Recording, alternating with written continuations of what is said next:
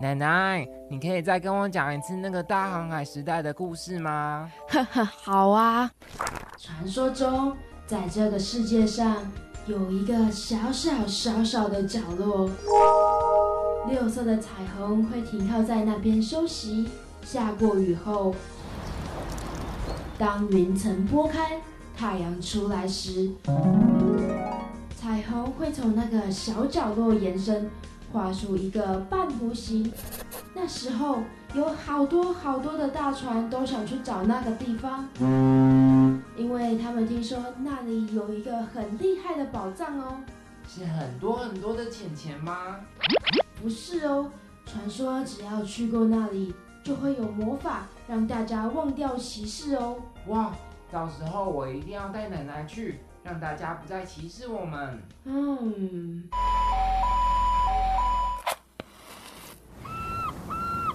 船长，一切都准备好了。好，那就让我们启程吧。本集录制于二零一八年公投后一周。甲板日志，我是伟伟，我是迪克。那上周六就是刚结束了大型的选举民调，因为其实公投并不算是有真正的法律效力的，但是结果出来好像是令我们两位还有三百多万位的朋友们都非常的难过，是不是？没错。那伟伟当天有有没有用什么方法来让自己舒压呢？嗯，我那天是就把手机都关起来，就是 与外界隔绝。我自己是前往了就是酒吧，想说小酌一下，就没想到酒吧还是依然的很开心呢，就是大家过得很快乐，好像难过的是只有我跟一些可能在我们的社群媒体上发表一些感慨言论的听众朋友们。那我会觉得说啊，其实。无论公投过什么，好像大家还是在过自己的生活，所以也希望每一个可能还在伤心难过的听众朋友们都可以赶快打起精神，继续过好我们的生活哦。那也现在进入我们第一单元，初上甲板。啊，今天是个适合出航的日子呢。船长，这些是今天初上甲板的水手。上了我们甲板。应该就知道你们将认识一个崭新的世界了吧？外面的人有能够让刹那变成永恒的能力。好，来哟，新郎和新郎再靠近一点，亲密一点。对对对，就是这样哦。有让每一个人都瞬间卸下心防的一个宝地。Hello，第一次来吗？我们等等有桌游团哦，一起玩吗？班长起风了。行，左满舵，启程。今天的前半小时要跟大家破除的迷思是，大家最常听到的一个反同人士的主张话题，就是同志是不是很容易染病呐？那性变增加是不是因为你们呐？其实这两个言论我自己听下来，就是在具有正确的性病知识后是觉得蛮荒谬的。但是相信有很多听众朋友们可能还不太了解性病跟同志的一些没有的正相关的关系，所以现在也先来听一下我们的航海技师来听一下今天要介绍的同志友善空间是谁吧。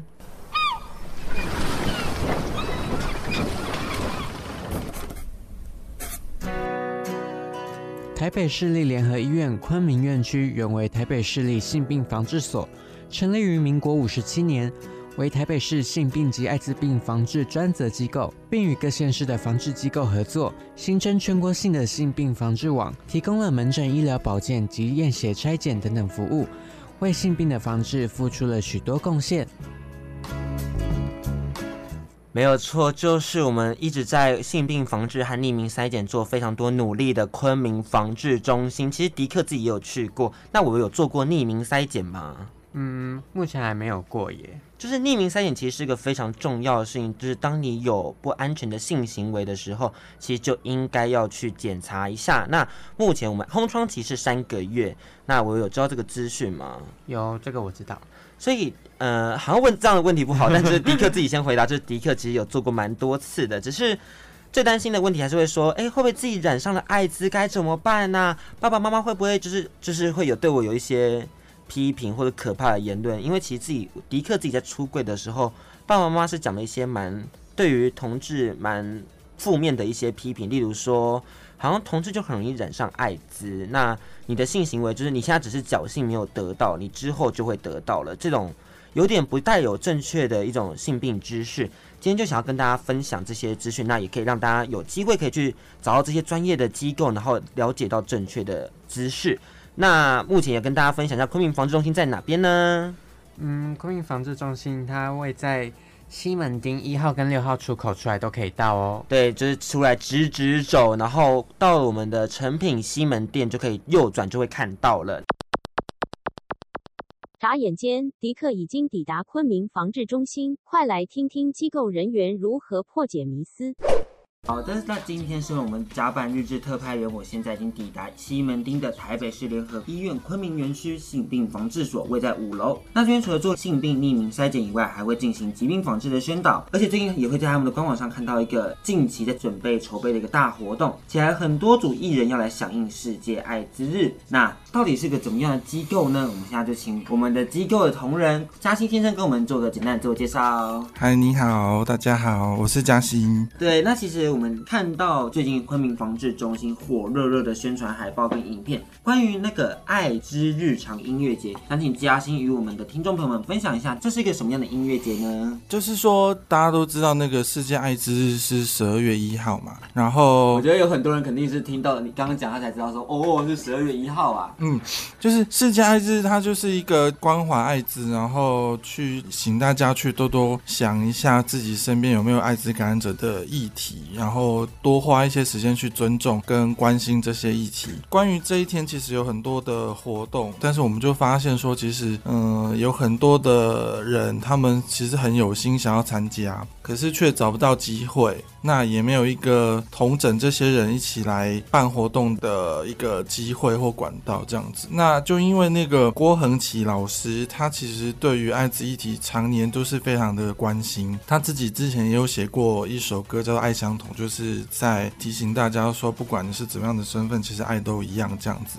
对，所以后来他其实就有这个构想已经很久了，所以今年就化为行动，就是因为他本身就是一个音乐人，然后。他也做了很多的音乐演唱会的活动，所以他今年就邀请了很多跟他一起有相同想法的这些艺人朋友，选择在世界艾滋那几天，然后就开了一个演唱会。那不同的演唱会，它就是有不同的主题，然后还有表演的艺人。那其实这次音乐节刚刚就提到有不同的主题跟不同的场次，三天排序下来，其实大地场谈包容的，暖心场谈曾经的伤口跟疗伤，那最后是晴空场。谈未来的展望，还蛮好奇这三场之后，就是最希望改变艾滋患者什么样的处境或现况呢？其实就是希望让大家多去。看到感染者的议题，然后多去知道说，其实感染者跟我们没有什么不一样。那让民众用更轻松的方式去看见感染者，然后多去付出自己的爱。我觉得光是做到这点，让大家都看到不同的样貌，然后知道说，其实很多人都愿意为了艾滋感染者发声，就已经很棒了。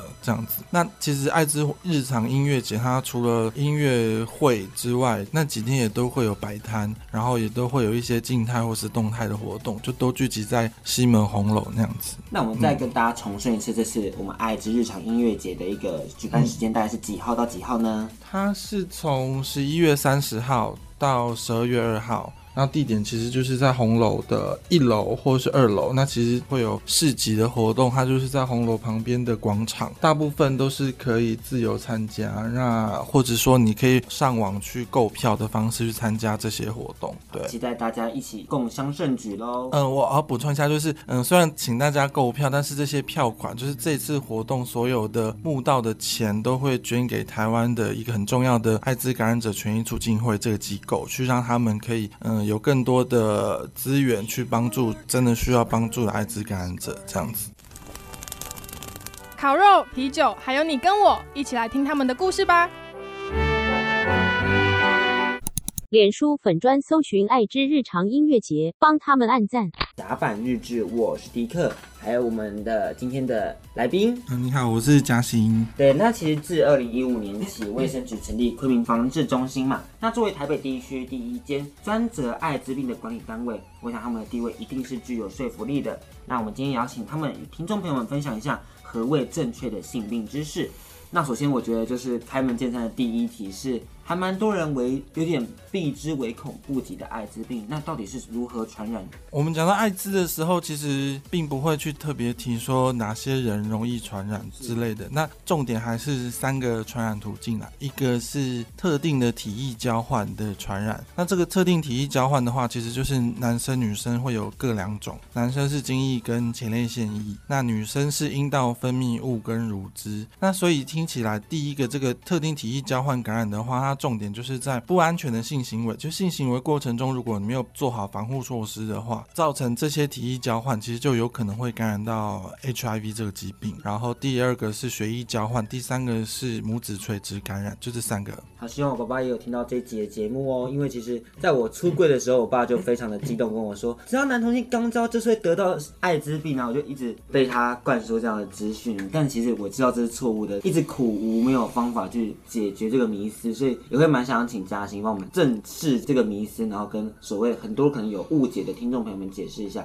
男同性恋肛交就会得病这件事情是错误的。其实就是说，因为我们每天都在帮不同的人做筛检嘛。那虽然我们做筛检的地方是叫做同志中心，可是其实非常多异性恋朋友也都会来，或是双性恋，或是跨性别各种，所以其实它并没有分所谓的性倾向。那我们还是会说，你在性行为过程，如果你比方说这是有一个有风险的状态，你没有戴保险套的话，就是很简单。如果你没有戴一套保护自己跟对方的话，其实就是会有感染的风险。不管是肛交，或是不管是阴道交，都一样。对，那更进阶来说，其实肛交异性恋也会肛交。重点就是，对，重点真的不是你是不是男同志，而是你有没有安全性行为的概念啊。如果你没有的话，真的的确有什么样风险性行为的话，不管你是同志，不管你是异性恋，其实都应该定期回来做 HIV 的筛检，这样子。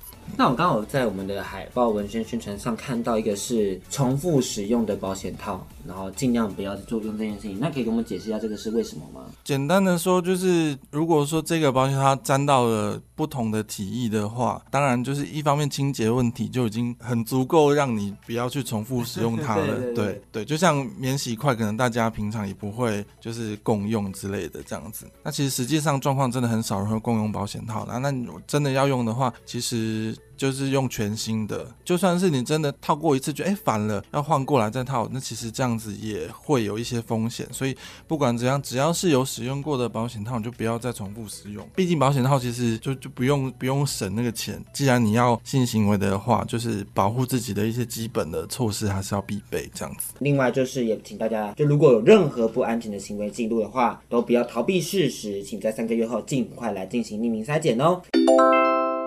如果好奇匿名筛检如何进行，请听下集甲板日志。